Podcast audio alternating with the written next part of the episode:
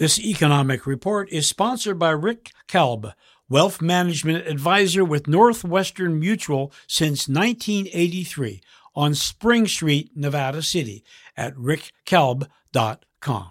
Well, I'm speaking with KVMR's financial guy, Gary Zimmerman. And Gary, there's a lot of news about the economy this week, and some of it seems pretty scary. Let's start with the big picture the latest data on GDP or gross domestic product. What were the latest numbers? Uh, what are they telling us about the performance of the overall economy? Hi, Paul. It's good to be here on KVMR. The latest numbers for real, and that means inflation adjusted gross domestic product or GDP, that were released last week showed the economy growing fast at about a 6.7% annual rate during the three months from April to June. Um, so that's you know that 6.7% after subtracting out inflation is is more than three times faster than the normal growth rate for the economy, which is you know by most estimates probably just under 2% at an annual rate. You know, of course, the reason for that such rapid growth right now is that the economy is still rebounding from the short but very deep pandemic recession in 2020, and it's you know it's important to know that it still has a way to go, a ways to go to fully recover. Um, Gary, what about California? How about our state, and how's its economy doing compared to the nation and other states? Faster, about the same, or slower? Well, the state GDP numbers were also just released last week and shows that California was growing uh, during that second quarter at 8.1% at an annual rate. So that made California one of the fastest expanding states in the nation. Um, you know, and some of the highlights, both for the nation at the state level, were you know areas showing strength were accommodation and food services. Uh, as the economy comes back from COVID, um, information, technology, and professional, scientific, and technical services also were strong. Um, the weak area for across the, all 50 states was retail trade, uh, which of course is you know COVID related. Gary, did the economy continue to grow as rapidly in what's now been completed, the third quarter that just ended in September, or did the recent rapid spread of the Delta variant of COVID 19 slow down the economy? Most of the recent forecasts I've seen suggest the annual growth rate for the economy slowed noticeably in the three months from July to September as a result of the resurgence in COVID cases. Uh, COVID affected many businesses, consumer spending, slowed retail sales, and worsened things like supply chain delays and shortages. So the recent forecasts for the third quarter, um, you know, are much lower. They're in the two, three, maybe four percent range compared to you know, a couple months ago they were looking for you know five percent growth in this in the third quarter. Um, you know, there's still so it looks like the third quarter will still be a little faster than the average growth rate, but far below the 6.7% growth rate in the second quarter. Uh, we'll we'll know more on October 28th when the published data for the first estimates of GDP are published for this third quarter.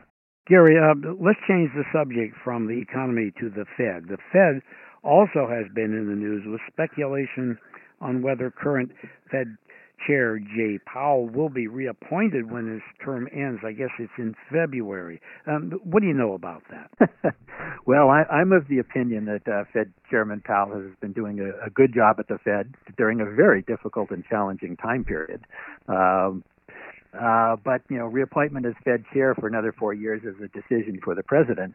Um, typically, presidents have reappointed the chair, even if the chair were originally appointed by a president of the other party. Now, the exception to that practice would be that four years ago, Fed Chair Janet Yellen was not reappointed. Um, of course, she's now serving in another tough job as U.S. Treasury Secretary. Um, what do I expect? I, I think it's likely that Powell will be reappointed by President Biden. Well, Gary, um, here's another direction here. Um, what are some of the things that could go wrong if the national debt ceiling isn't raised and the U.S. Treasury has to start defaulting on their national debts. I mean, I guess you could you could um, compare that to what would happen to me if I quit paying my bills, right? That's kind of it. I would I would say in both cases nothing good will happen. Uh, this is a dangerous situation. Um, I think, as Janet Yellen was trying to point out uh, recent last week, uh, this is a, a necessary and potentially catastrophic disaster. Um, you know, with ramifications that you know failure to raise the debt ceiling would lead to you know global financial and economic disaster. So, you know, for starters, the default on the debt is, you know, bad for everyone. If you, me, or or a national government with 28 trillion dollars in total debt, you know, about 23 trillion of that debt is held by the U.S. public, by financial institutions, by foreign investors and governments, and they all want to be repaid when their, you know, bonds or treasury bills come due uh, and mature. You know, so for perspective, I think the first the level of U.S. national debt is not out of line with other nations and and with the size of the U.S. economy, about 22 trillion a year. Um, you know, this is a political crisis. The U.S. Treasury debt is you know was considered risk free um, before this you know speculation about a default uh, on the national debt come, became, you know, headline news.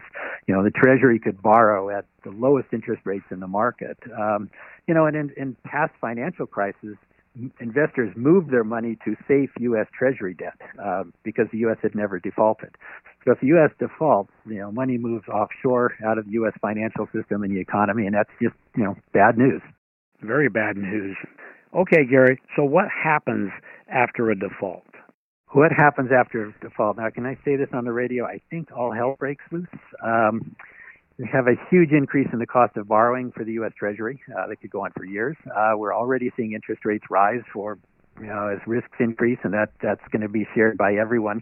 There's lots of rates that are priced off of those Treasury uh, debt uh, debts.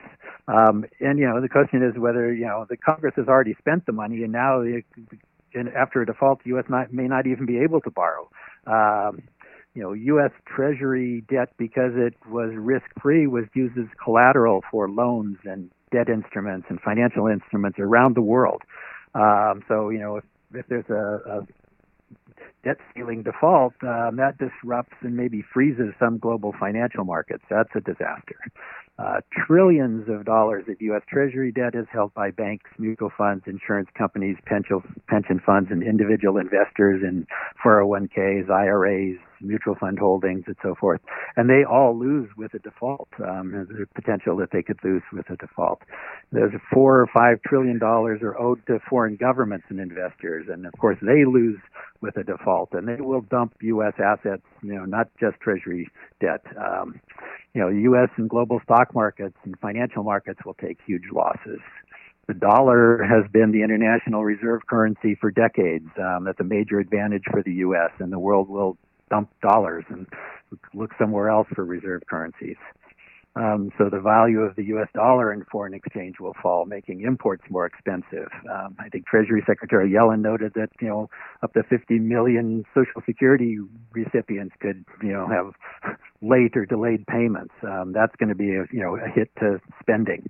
Know that you know that that's a, a pretty long list already, and I'm probably missing more shocks to the U.S. and global financial system that will hurt all economies. So Paul, this is just a huge risk, and I agree completely with Janet Yellen. This is an avoidable risk to the financial system and the economy, and you know, needs to be resolved soon. Well, Gary, I think your uh, term "all hell breaks loose" is very appropriate in this situation.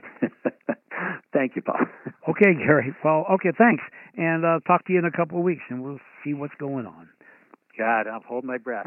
okay, take go. care. Thank you, Gary. Okay. Okay, bye. Gary Zimmerman is a retired senior economist for the San Francisco Reserve in San Francisco and currently is a visiting professor at the Vienna University of Economics and Business in Austria, where he teaches courses in economics and finance.